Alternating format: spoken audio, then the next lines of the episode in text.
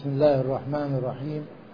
الحمد لله رب العالمين وصلى الله على سيد خلقه أجمعين محمد وآل بيته الطيبين الطاهرين. اللهم صل على محمد.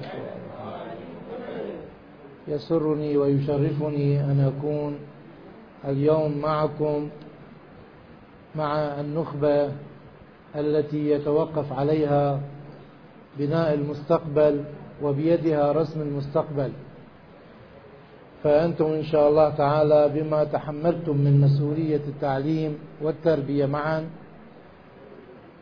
يتوقف على ما ترسمه أيديكم على تلك الصفحات البيضاء لدى أبنائنا وبناتنا. يتوقف هوية المستقبل ونوع المستقبل وصورة المستقبل عليكم.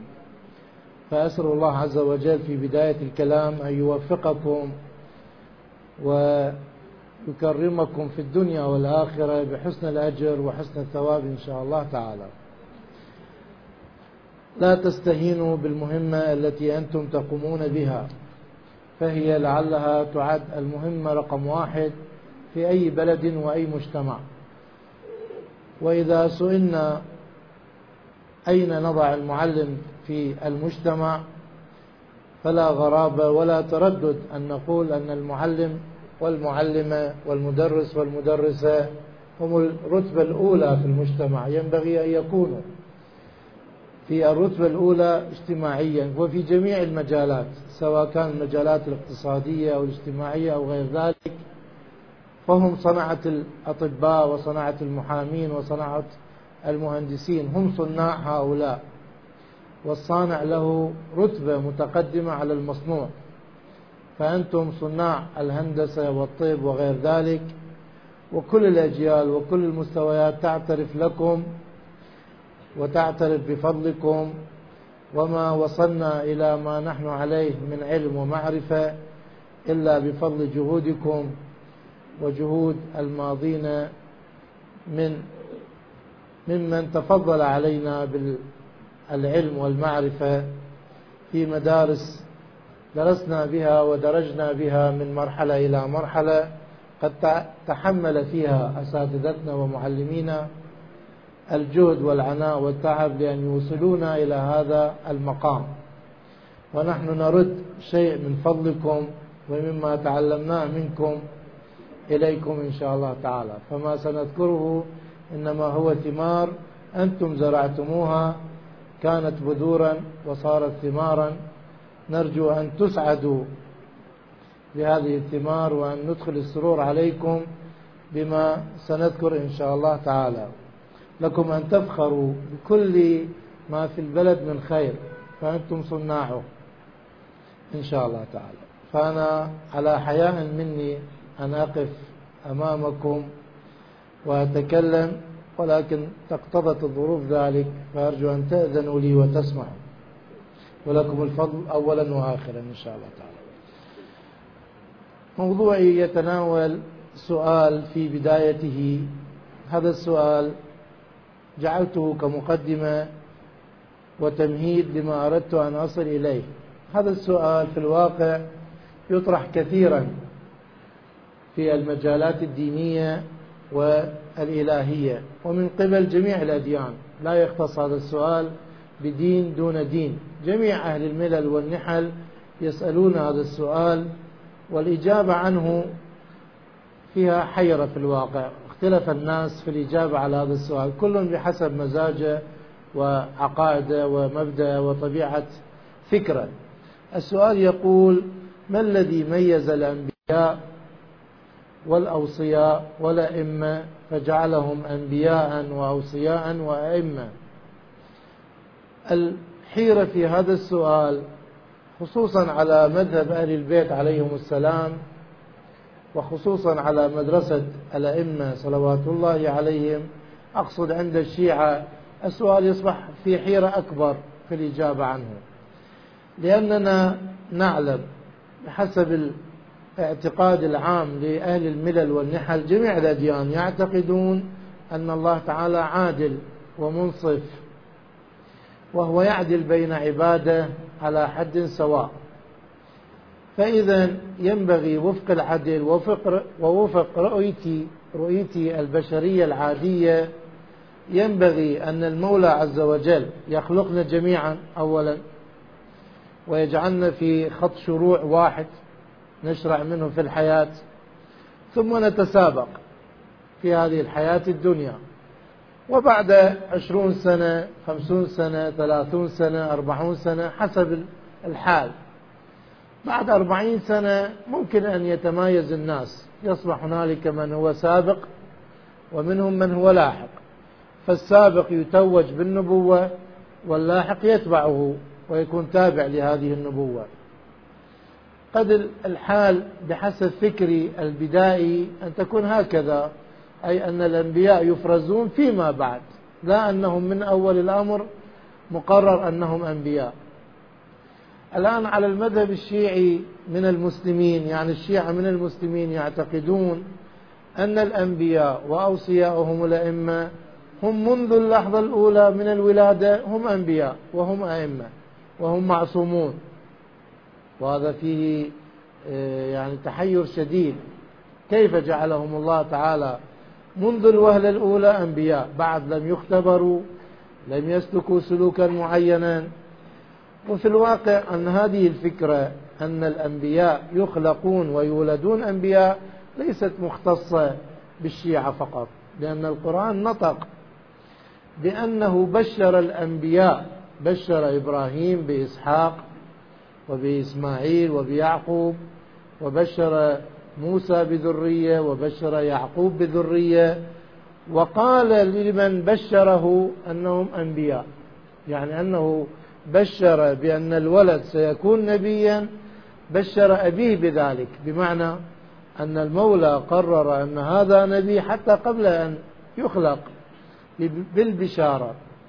يقال أن المسيح سلام الله عليه كان يعد وينتظر قبل ولادته على أنه يكون نبيا. فالناس كانوا ينتظرون ولادة المسيح على أنه هو النبي وأنه من سلالة عمران أبو مريم. لذلك عندما مات عمران وكانت آه، وكانت أم مريم عفوا أم مريم حاملا فتوقع الناس أن الحمل سيكون ذكرا لأنه ينتظرون المسيح. ولا مجال لأن لا يكون ذكر لأنه إذا كان بنت ما راح يكون الولد ابن عمران راح يكون ابن بنت عمران.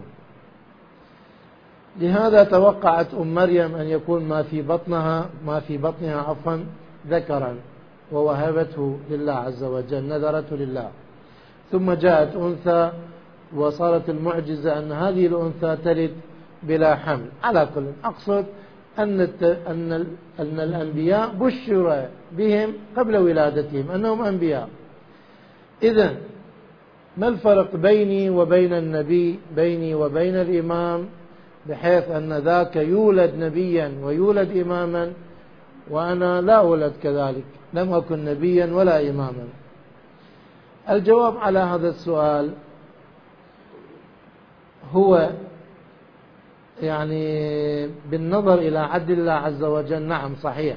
الله تعالى ما اختار أنبياء اعتباطا أو بشكل عشوائي أو بشكل ظالم أو غير ذلك. أكيد اختارهم لأنهم لهم ميزة لهم خصيصة لهم إمكانية معينة. الواقع أن الله تعالى الجواب على هذا السؤال طبعا في علمه الغيبي علم أن مثلا إبراهيم عليه السلام سيسلك من حين تكليفه. الآن تكليفه بعشر سنوات تسع سنوات خمس سنوات أربعين سنة ثلاثين سنة بغض النظر.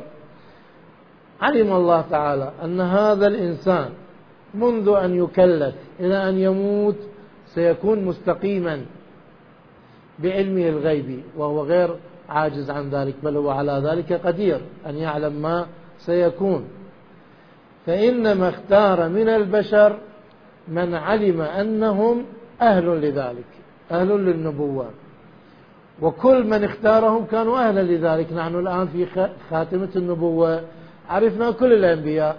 وجدنا أن كل الذين عينهم الله تعالى في علمه الغيبي أنهم سيكونون على قمة البشرية والإنسانية في السلوك الصحيح. هم أنبياء وفعلا هم كانوا على قمة البشرية في السلوك الصحيح. بقيت فترة ما بين الولادة إلى حين التكليف. ما بين الولادة إلى حين التكليف. الآن إذا قلنا أن التكليف منذ الولادة يعني عندما يولد النبي والإمام هو مكلف يعني مأمور بالعبادات والصيام والصلاة بحسب حاله. الآن الطفل له وضعية للصلاة والكبير له وضعية بالصلاة. لذا يقال أن جميع الأئمة والأنبياء لعله عندما ولدوا ولدوا ساجدين. وبهذا المعنى أي أنهم كانوا في حالة عبادة منذ اللحظة الأولى لولادتهم. وهم عالمين يعني يعلمون وهم عالمون ينطقون بعضهم نطق وبعضهم لم ينطق ولكنه يحمل علما.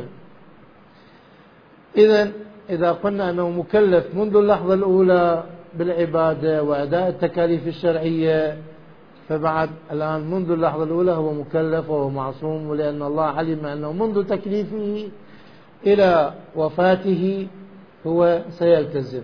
هذا ما به إشكال بعد لأنه إذا علم الله أنه منذ تكليفه إلى وفاته سيكون ملتزما بالشريعة بشريعته التي هي في حقه واجبة في حقه فجعله نبيا منذ ولادته إلى وفاته لأنه ملتزم في هذه الفترة. هذا واضح. أما إذا كان التكليف يأتي بعد ذلك يعني السبع سنوات عشر سنوات عشرين سنة إذا قلنا أن بلوغ الأنبياء يكون أسبق من بلوغ باقي الناس. فقط هاي الفترة بين الولادة إلى البلوغ. وهذا السؤال الذي يطرح عادة عند عامة المسلمين. إذا قلنا أن النبي صلى الله عليه وآله صار نبيا منذ أربعين سنة فعند العامة عند عامة المسلمين أنه صار مكلفا من الأربعين سنة. يعني قبل أربعين سنة ما كان مكلف. نحن لا نعتقد ذلك. نحن نعتقد أنه كان يعبد الله عز وجل قبل ذلك. ما معقولة أن النبوة تنزل على كافر؟ هذا معناه عند العامة أن حال نزول جبرائيل كان النبي صلى الله عليه وآله وحاشاه كافرا. ثم آمن. ثم نبيا. يعني في لحظة آمن وفي لحظة صار نبيا. نحن لا لا نرى ذلك. نرى أنه كان مؤمنا لأن الكفار لا تتنزل عليهم الملائكة وهم غير مستحقين للرسالة. وما الفرق إذا بين وبين باقي قريش كلها؟ ما هو الفرق؟ هو كافر وكلهم كفار. ولا فرق بين المشركين بينهم بين البعض الآخر. كلهم نجس وكلهم كفر وكلهم كذا. فلماذا يميز هذا الكافر على هذا الكافر؟ لا ميزة لكافر على كافر كلهم نجس بهذا المعنى. إذا هو كان مؤمن قبل بعثه نبيا ونحن نعتقد أنه مؤمن منذ منذ الولادة بهذا المعنى. إذا بهذا القدر وبهذا الأمر يجاب عن السؤال أنه علم الله تعالى أنهم سيكونون ملتزمين فجعلهم أئمة وجعلهم أنبياء. توجد آية في القرآن الكريم في الكتاب العزيز تذكر مناط جعل الإمامة ومناط جعل النبوة. يقول المولى عز وجل وجعلنا منهم أئمة وجعلنا منهم أئمة يهدون بأمرنا. ما ما هو التعليل في الآية؟ لما صبروا لما صبروا وجعلنا منهم أئمة يهدون بأمرنا. لما صبروا وكانوا بآياتنا يوقنون. إذا جعل الصبر مناطا للإمامة والنبوة. إذا ممكن أن نؤسس قاعدة. كل من بلغ إلى درجة معينة من الصبر صار حقا على الله أن يجعله نبيا أو إماما. وكل من لم يبلغ تلك الدرجة ليس أهلا لأن يكون نبيا أو إماما. كذلك خطب النبي صلى الله عليه وآله فقيل له في القرآن الكريم فاصبر كما صبر أولي العزم من الرسل. إذا مناط النبوة والإمامة هو الصبر.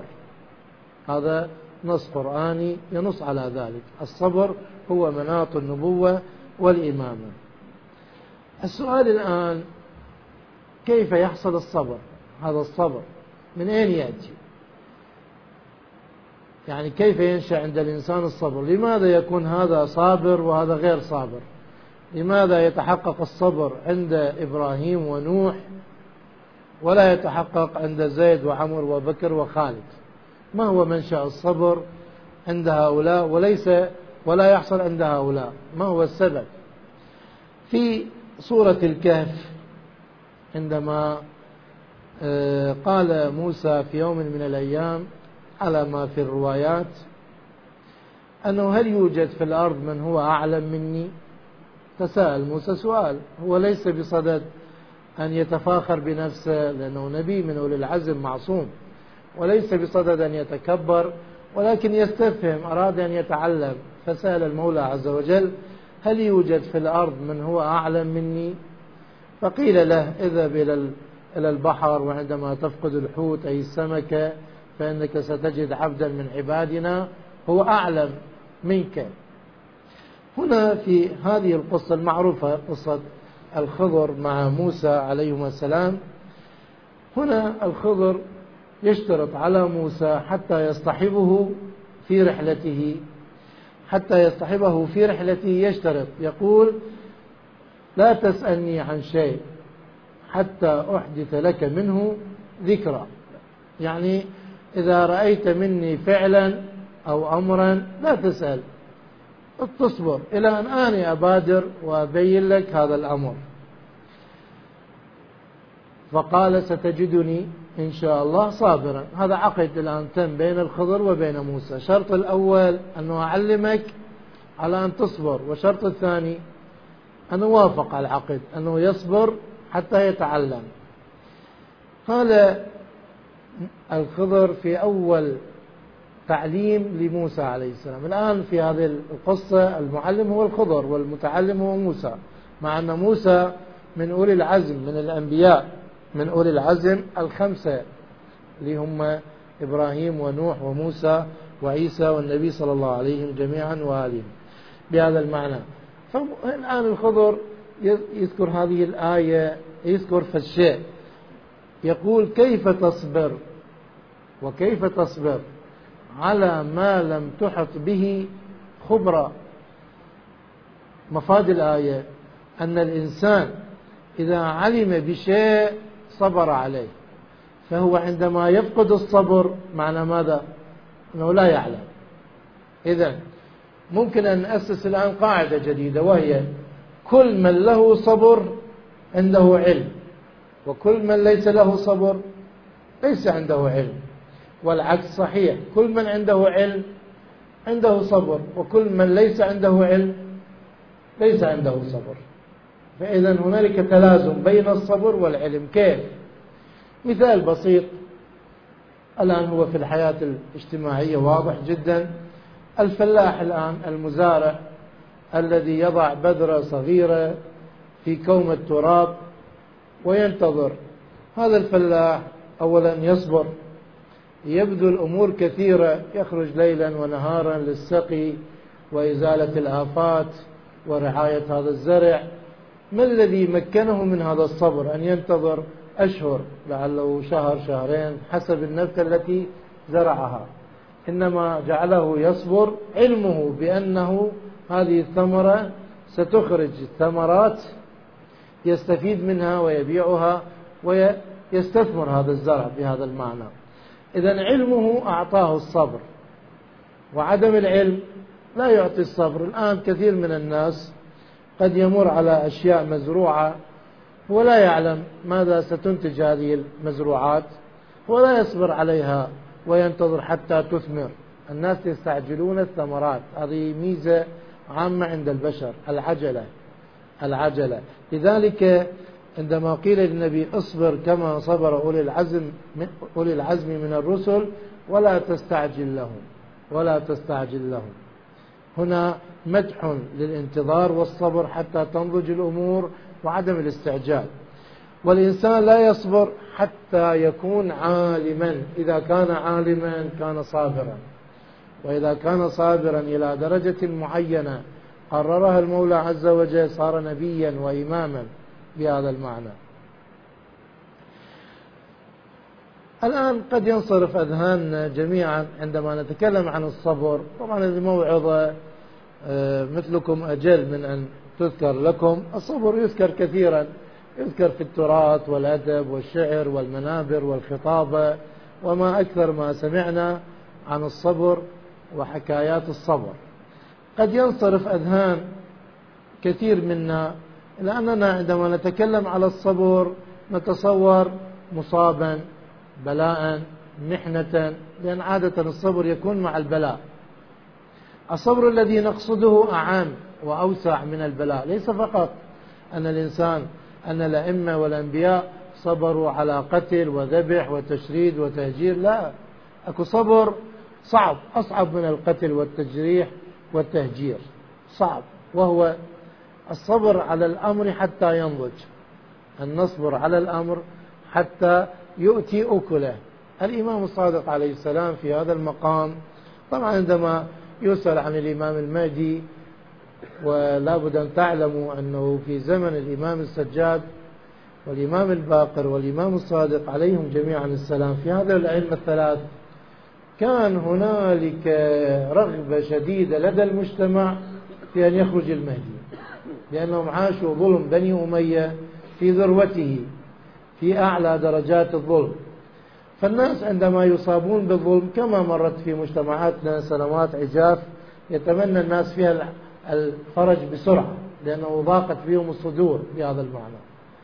فالأئمة عليهم السلام يعلمون بما علمهم الله عز وجل أن زمن الإمام أولا بعد لم يولد وبعد ولادته له غيبة وبعد الغيبة له غيبة قد تطول أو تقصر.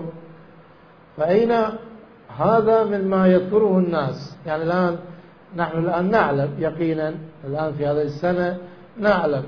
لو كنا في زمن الإمام الصادق أو الإمام الباقر عليهم السلام وتحدث أحد عن خروج الإمام المهدي خروج بمعنى ظهورا يعني انتصارا. أكيد نحن نسخر من هؤلاء الناس نقول إيه القضية بعد تحتاج إلى زمان طويل أنتم تجهلون. هذا الذي لنا من العلم لأنه نحن علمناه بسبب التأخر التاريخي الإمام الصادق عليه السلام كان يعلمه من الله عز وجل. فكيف تتعامل مع الأمر بحيث أنك لا تميت الموضوع في نفوس الناس تصاب بالإحباط وبنفس الوقت لا تمنيهم لأنك تعلم أن الأمر بعد طويل في هذا الأمر.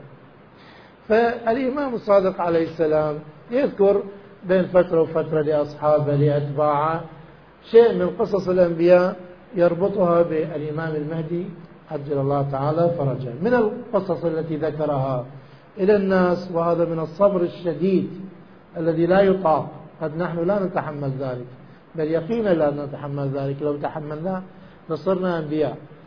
قال الإمام الصادق عليه السلام؟ أتعلمون ما هي المسافة بين يوسف ويعقوب عندما أخوة يوسف باعوا يوسف إلى مصر وصار فتى وصار شابا ثم صار ملكا وزيرا. الآن يوسف وزير قادر ذو إمكانيات عالية جدا. وزير له نقل له شرطة له حرس له أموال. ويعقوب يبكي على يوسف ويوسف يحب يعقوب جدا كان متعلق بأبيه ويعلم يوسف أن يعقوب يبكي عليه وأن عيناه ابيضتا كل من قرأ قصة يوسف أن يجون الإخوة ما يقول لهم أنا منهم ما يعرف بنفسه ويرجعهم من جديد يقول لهم ائتوني بأخ لكم. وما يعرف بنفسه. ويسوي إحنا نسميها شيء من الخطة الإلهية أن يحتفظ بأخوه معاه وما يعرف بنفسه مع أنه ببساطة إحنا الواحد من عندنا أفرض كان أسير أو سجين لا سمح الله الله يعافيكم وطلع ووصل إلى مكان يقدر يوصل الأهل مسافة قريبة. طبعا أسرع ما يبلغ بالأمر أنه أنا موجود أو أنا بخير أو أنا كذلك.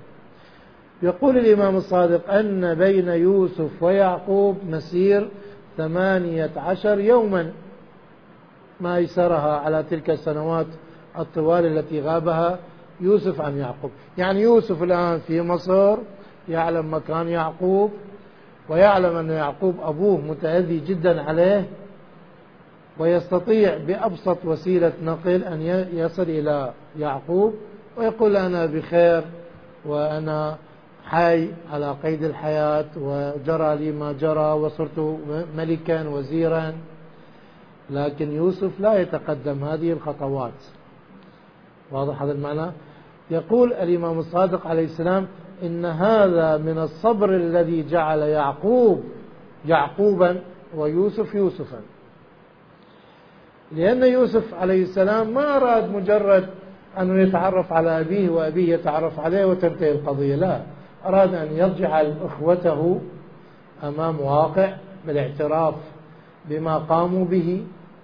حتى لما كان يوسف بالسجن كان يستطيع أن يوصل الأمر لأبيه. ولكن لو أصل الأمر ما صارت قصة يوسف الآن قصة. بها عبر وبها اختبارات وبها فوائد وبها تربية لنا. إذا إذا قيل ليوسف المطلوب منك أن تصبر عشرات سنين. عشرة عشرين ثلاثين سنة حتى نجعل منك آية للعالمين للأجيال القادمة التي ستأتي. على أن تصبر على أن لا ترى أباك ولا أباك يراك بهذا المعنى. هذا هو المقدار من الصبر بأنك تستطيع أن تصل إلى الأمر بما تشتهي وترغب ولكنك تمتنع التزاما بأوامر إلهية. وأما صبر إبراهيم طبعا هنا نصين نصان عفوا من القرآن عن يعقوب أولا قبل أن ننتقل إلى إبراهيم. قالوا آه، قال القرآن الكريم جاءوا على قميصه بدم كذب قال بل سولت لكم أنفسكم أمرا. فصبر جميل والله المستعان على ما تصفون. ثم بعد أن أخذوا أخوه قال في آية أخرى يعقوب قال بل سولت لكم أنفسكم أمرا فصبر جميل. عسى الله أن يأتيني بهم جميعا. إنه هو العليم الحكيم. طبعا يعقوب ينبئ إخوة يوسف على أنه يعلم من الله ما لا يعلمون وهو يعلم بأن سيلتقي بيوسف وأن يوسف حي ما زال حيا. وإن كان الله تعالى قد امتحن يعقوب بأن أخفى عليه تفاصيل ما جرى على يوسف. من الصبر أن يقال لك مثلا اذبح ابنك في سبيل الله وبيدك وهذه محنة إبراهيم التي تعرض لها وعندما اجتازها صار إماما صار إماما. بعد أن كان نبيا صار برتبة أعلى وهي الإمامة. فقال لابنه إني أرى في المنام أني أذبحك. فقال يا أبتي افعل ما تؤمر ستجدني إن شاء الله من الصابرين. أيضا تبادل بالصبر تبادل من الآب. والابن كلاهما في محنة شديدة. وبهما صار إبراهيم إبراهيم وإسماعيل إسماعيل بهذا المعنى. ولا أطيل بالأمثلة. إذا هذا هو الصبر والصبر منشأه المعرفة. إذا علم الإنسان إذا علم الإنسان أنه سيبذل جهدا كبيرا ولكن هذا الجهد سيثمر نتائج ضخمة وعظيمة هو يصبر على هذا الجهد يصبر على هذا الجهد وهو ما قام به الأنبياء. وعندما يقولون كاد المعلم أن يكون رسولا فلا شك لهذه الميزة وهي أن المعلم يصبر على أطفال مع ما فيهم من طفولة. الطفولة تعني جهل تعني شقاوة تعني عدم تهذيب لعله عدم تربية. بما يحمل الطفل من سلوكيات أولية بدائية. وأن يصبر المعلم على ذلك إلى أن ينضج. هو يعلم أن هذا الصبر سيثمر. لعله الآن الإنسان وكثير من المعلمين القدماء الذين تقدموا بالسن هو يشير إلى أنه فلان من الأطباء كان يدرس عندي أو فلان من المشاهير أو من رجالات المجتمع أو غير ذلك. إذا هذا المقدار من الصبر المرتبط بالعلم بالثمار. فأقول أن الأنبياء صاروا أنبياء والمعلمون كادوا أن يكونوا أنبياء لكن درجة الصبر طبعا تختلف بهذا المعنى. والثمار أيضا تختلف. نحن نربي في الصف لعله مئة مئتين ثلاثمائة خلال مرحلتنا أو مسيرتنا التعليمية. الأنبياء يربون أمم على مدار السنين والأعوام. إبراهيم إلى الآن يربينا ويوسف إلى الآن يربينا. إذا هذا الصبر الناشئ من المعرفة بالنتائج. إذا علم الإنسان أن هذا الجهد هو سيأخذ أجره في الدنيا وفي الآخرة وستكون له ثمار عظيمة لا شك أنه يصبر.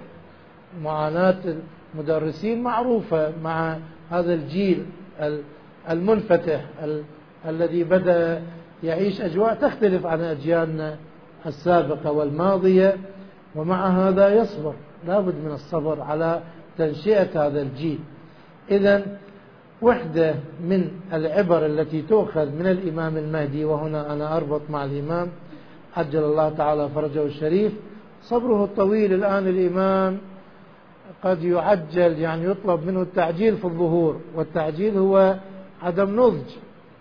الآن كأنك آه، كأن الذين يطالبون الإمام بالخروج الآن الآن في هذه اللحظة والله العالم بمدى أو متى يخرج هم يستعجلون الأمر يعني قبل أن ينضج قبل أن يؤتي ثماره. كأنهم يطالبون بتخريج طلبة من الابتدائية دكاترة. كأنما هكذا. أو يطالبون بتخريج طلبة من المتوسطة مهندسين. الآن لو قيل لكم مثلا ما هذه السنوات الطويلة التي يدرس بها الطالب من الابتدائية إلى الكلية؟ الآن الطبيب أيضا ستة ستة بستة 18 سنة. طويلة. ستة بستة بأربعة باقي الكليات. لعله 16 سنة أو 14 سنة عفوا. مسافة طويلة 16 سنة 18 سنة. لماذا لا نختصر ذلك ونجعلها خمس سنوات أربع سنوات ست سنوات؟ بخبرتكم التي هي حجة عليكم وحجة لكم. طبعا تقولون لا يمكن أن يتم هذا الأمر. هذا يحتاج إلى تدرج وتعرف على العلوم بشكل تدريجي. الآن لو أعطينا مادة المتوسطة لطلبة الابتدائية لا يفقهون منها شيئا وهكذا الإعدادية للمتوسطة. إنما وضعت المناهج بدراسة معروفة ومعلومة. كذلك قضية الإمام المهدي عجل الله تعالى فرجه الشريف فيها صبر. صبر إلى أن تنضج الفكرة تنضج الأجيال تنضج آه، البشرية بمعنى أنها تطيق ظهور الإمام. وإلا من هو أفضل رتبة؟ علي بن أبي طالب عليه السلام سيد الأوصياء أو الإمام المهدي عجل الله تعالى فرجه الشريف وكلهم من نور واحد ليس مثلي من يفاضل بينهم ولكن هم ذكروا لنا علمونا. قال الحسن والحسين إمامان. قيل قال بعض الصحابة عندما وجد أن النبي صلى الله عليه وآله يحمل الحسن والحسين أراد أن يعرض بعلي بن أبي طالب هذا الصحابي فقال أنتما خير الناس. يعني أراد أن يجعلهم بعد النبي صلى الله عليه وآله. فالنبي أكد على شيء قال هما خير الناس وأبوهما خير منهما. هما فاضلوا مو يعني هو التفاضل لهم منهم. إذا كان علي عليه السلام أفضل من الإمام المهدي عجل الله تعالى فرجه الشريف. وكان عليا حاكما وخليفة وفي سلطة يعني أكو جيش وشرطة وقضاء وكذا كلها تحصلته هل نجحت دولة الإمام علي عليه السلام؟ أم بمقاييس الدنيا؟ نقول بمقاييس الدنيا. فشلت. طبعا دولة لم تنجح. انتهت بحروب وتشتت وضاعت المدن. هذا من هنا استقل بمدينة وذاك استقل بمدينة. القاضي متمرد على الإمام. الجيش متمرد يقول لهم اخرجوا في الصيف. قالوا الجو حار دعنا إلى الشتاء اخرجوا في الشتاء دعنا إلى الصيف وهكذا. ما العيب هنا في هذه الدولة؟ والإمام هو خير البشر بعد النبي صلى الله عليه وآله. العيب في المجتمع ومثلكم لا يخفى عليه هذه الحقيقة. إذا الإمام المهدي عجل الله تعالى فرجه هو في قمة النضوج. لا أشكال هو إمام معصوم. المشكلة في الأتباع فينا نحن وفي عامة المسلمين وعامة البشرية. نحن الذين نتدرج في صفوف التعليم وفي مدارج التعليم.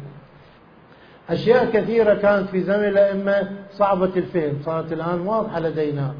يعني بسبب الزمان الذي طويناه في التعلم بهذه المسافة الطويلة. إذا أنا أريد في آخر الكلام وأعتذر للإطالة وأنتم متعبون لعله ساعدكم الله. أن أقف على نقطتين فقط أختم بهم الكلام. أولا أقول أن كل معلم ومعلمة ومدرس ومدرسة وهكذا كل عالم ونحن نرى أن المعلم عالم لأنه يعلم شيئا من العلوم يعلمها فهو عالم. كل عالم بمعنى معلم أو مدرس هو حجة من جهتين. حجة على الناس كما أن الإمام حجة علينا. وحجة على نفسه كما أن الإمام حجة على نفسه. بمعنى لا يسمح الآن لطبقة المعلمين والمدرسين في كل العالم في الواقع أن يترددوا أو يسألوا أو يشكوا أو يجهلوا شيئا من قضية الأئمة والأنبياء والإمام المهدي على الخصوص. لماذا؟ يقيسون الأمر بهم. ذاك الآن كالنماذج الماكيتات المصغرة فأقول أن الصف والمعلم والطلاب هم عبارة عن الكرة الأرضية والمجتمع والإمام. لكن ذاك على شكل أكبر وبمعنى حقيقي يأخذ جميع الصفات الحقيقية وهذا مصغر له. ماذا تعاني من الطلاب الإمام يعاني من المجتمع. وكيف تفكر في الحرص على الطلاب؟ الإمام يفكر. وبعد لا يعني يقتضي أن أطيل في المناظرة. المناظرة واضحة جدا. كلما طالبت الإمام بسرعة الظهور طبعا أكو فرق بين الدعاء بتعجيل الفرج أن الأمور تنضج ينتهي من أمورها. وأكو بين الخروج على أي حال.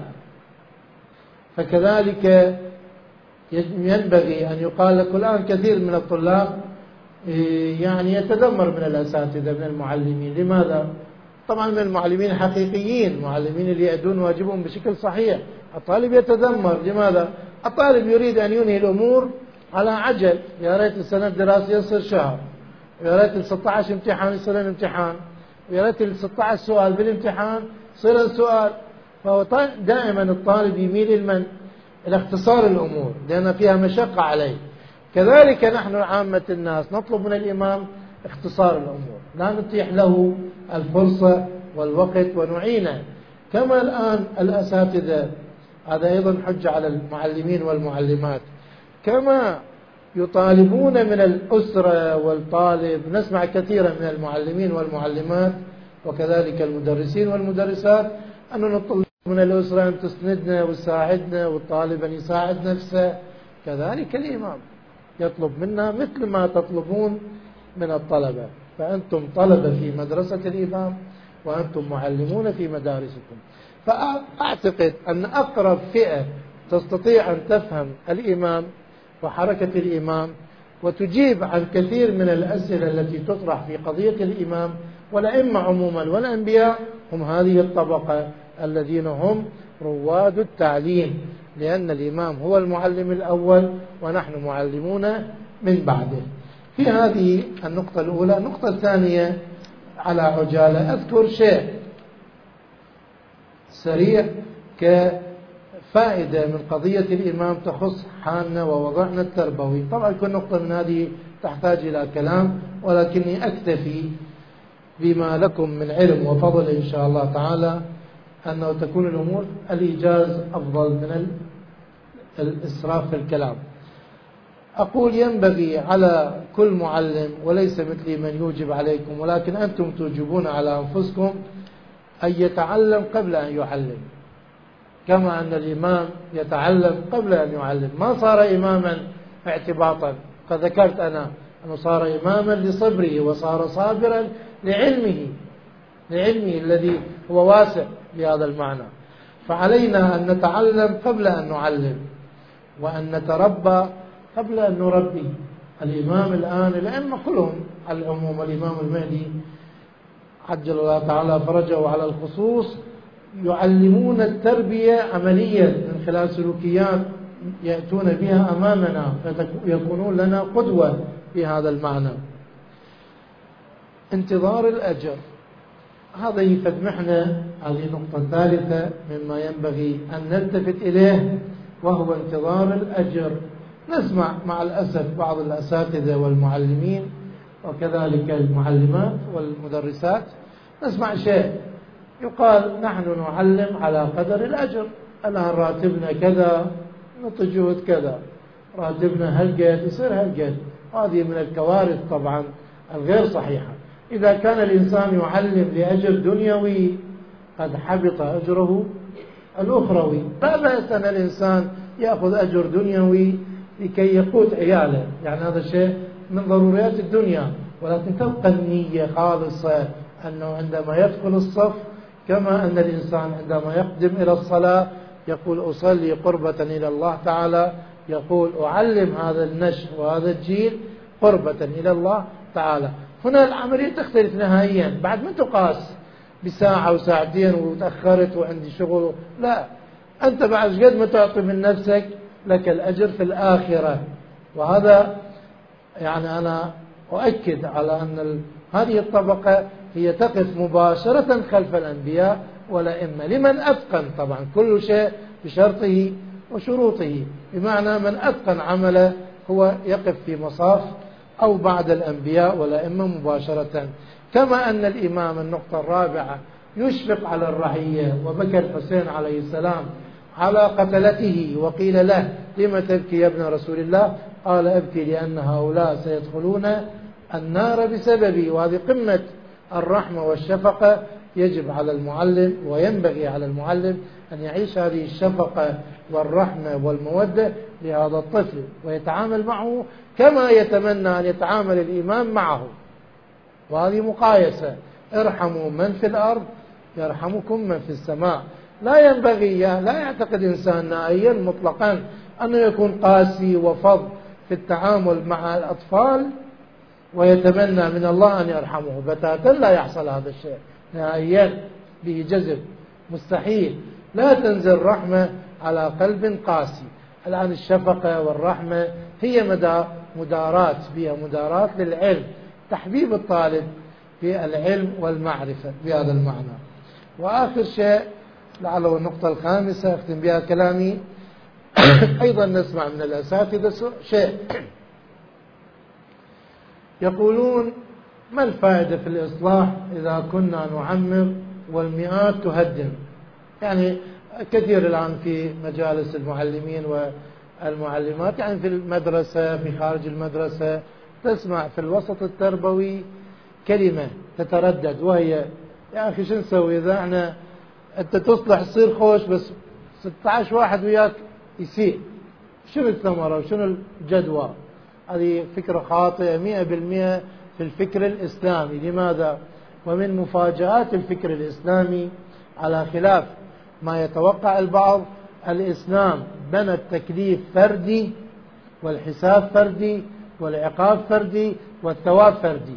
يعني يعني لا يؤتى يوم القيامة بمدرسين المدرسة الفلانية يؤتى بفلان. ما يؤتى بمديرية التربية جمعا. ويحاسبون حساب جماعي. لا يؤتى بفلان هذا من ميزات الفكر الإسلامي. يريد أن يحيي المسؤولية الفردية. أنت اتقن عملك ما لك علاقة بعد بالباقي. يسيئون لأنفسهم يحسنون لأنفسهم. وهذا تكرر بالقرآن كثيرا. إن أحسنتم أحسنتم لأنفسكم وإن أسأتم فعليها. ما لي علاقة أني أنه أنا علي أن أدي واجبي بالشكل الصحيح. المعلم اللي قبلي بالمرحلة اللي أنا الآن أنا بالثاني. معلم الصف الأول أساء أو أحسن أبو الثالث راح يضيع جهدي أو ما يضيع جهدي ما لي علاقة. هذا ليس للتفكير لأن هذا يولد إحباط جماعي. طبعا الإنسان يعني لا شك أن المسيئون قد يكونون دائما أكثر من المحسنين. فإذا تعلق عمل المحسن على المسيء وهم الأكثر دائما يعني لا إحسان لا يكون هنالك إحسان. فإذا ينبغي للمعلم وكادر التدريس عامة أن يتحمل مسؤولية ولا يتركها لأن غيره قد أهملها. فالحساب فردي والثواب فردي والعقاب فردي يوم القيامة. إذا نوى الإنسان الأجر أنه يعمل قربة إلى الله تعالى ثم كان عمله فرديا سنلقى نجاحا كبيرا لماذا؟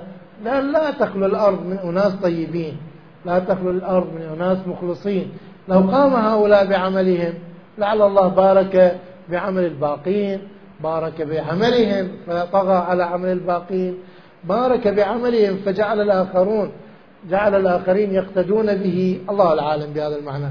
نترك تلك الأمور إلى الغيب إلى البركة وإلى الثواب.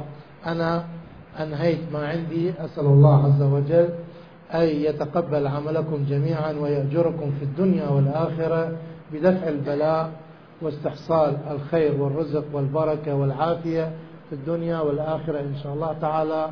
وأكرر اعتذاري أنني أقف بين يديكم.